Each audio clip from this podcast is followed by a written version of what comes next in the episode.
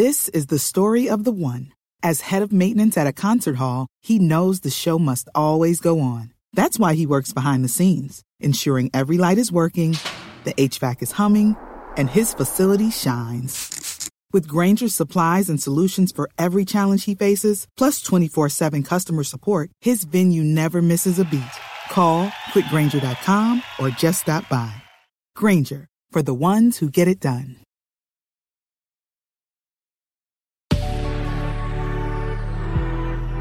Good risings. I'm Marie Burns-Holzer, and this is Spoonful of Spirituality. Yesterday, we discussed the concept of the esoteric or closed practice, and today we're going to build on that by discussing appropriation. Appropriation is defined as, quote, the action of taking something for one's own use, typically without the owner's permission, unquote. Personally, I think it should just be called stealing. Now, to refresh your memory, we talked yesterday about how yoga used to be a closed path, taught only to those who studied the Vedas and learned directly from the yogis and yoginis themselves. Now, eventually, yoga opened up to the masses as it continued to develop in parallel to Hinduism. The ancient world was fascinated by this practice. The ancient Greeks translated the Bhagavad Gita, one of the foundational documents of Hindu culture and the Arabic scholar Al Biruni translated the Yoga Sutra around 1000 Common Era. It wasn't until about three or four hundred years ago that the idea of yoga actually spread into the Western world.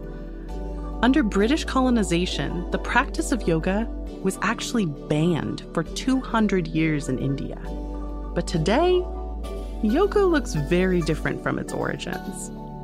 Yoga is an Indian spiritual tradition and yet, when you Google yoga, you'll mostly see a bunch of thin white women from America telling everyone how to perform asanas and filmed in ways that highlight their very svelte figures. There is even wine yoga and versions of yoga that eliminate all of its Indian roots so that Westerners are not offended by the spiritual aspects. This is covert racism and deeply disrespectful to the spiritual roots of yoga and its teachings. Even though yoga has long been an open spiritual tradition, American culture has commoditized it to the point that white women on the West have become the face of yoga on the internet instead of the Indian originators of this beautiful spiritual tradition. Another sadly common appropriation is smudging with white sage, as that is a closed practice of indigenous cultures to North America. Most Americans don't know that indigenous people in the United States couldn't even practice their own religions legally until 1978, when the American Indian Religious Freedom Act finally acknowledged and legally granted Native Americans the right to practice their faith by ensuring access to sacred sites granting the right to use and possess their sacred objects, like white sage, and the freedom to hold ceremonies and traditional rites. Plus, white sage is now endangered due to its unsustainable overharvesting to meet demand. Can you imagine how Native Americans must feel knowing that their own parents couldn't legally practice their spiritual traditions and yet, white sage has been sold in so called witchy boxes in places like Target and Sephora. So, smudging with sage and sweetgrass, as well as cedar and some other indigenous plants to North America, should be treated with respect as a closed practice. That's not to say that people cannot smoke cleanse with other plants like lavender, rosemary, or other herbs and woods. Smoke cleansing itself is not a closed practice and has been used by cultures around the world for as long as we have memory. Now, I obviously adore learning about other cultures and spiritual traditions so that I can incorporate the wisdom that they share with us, as well as connect with the minds and hearts of the people who practice these faiths. But a big part of learning about these practices is understanding the context and process of their practices. In other words, don't be like Jack Skellington in The Nightmare Before Christmas, who sees Christmas and decides to take over the holiday without understanding the history, significance, or importance of the holiday.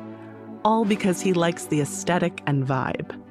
Try as he might, Jack is not Santa Claus, or as he mistakenly calls him, Sandy Claus.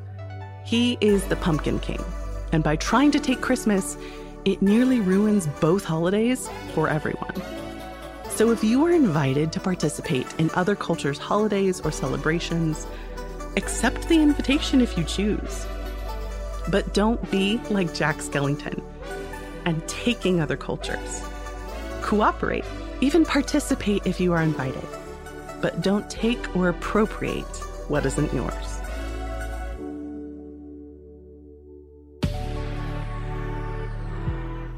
I'm Marie Burns Holzer, and you can find me at Marie Burns Holzer on Instagram and TikTok. Thank you so much for listening to Good Risings today. If you enjoyed this podcast, please let us know by leaving a review. We love hearing from you. Now go be excellent to yourself and to each other.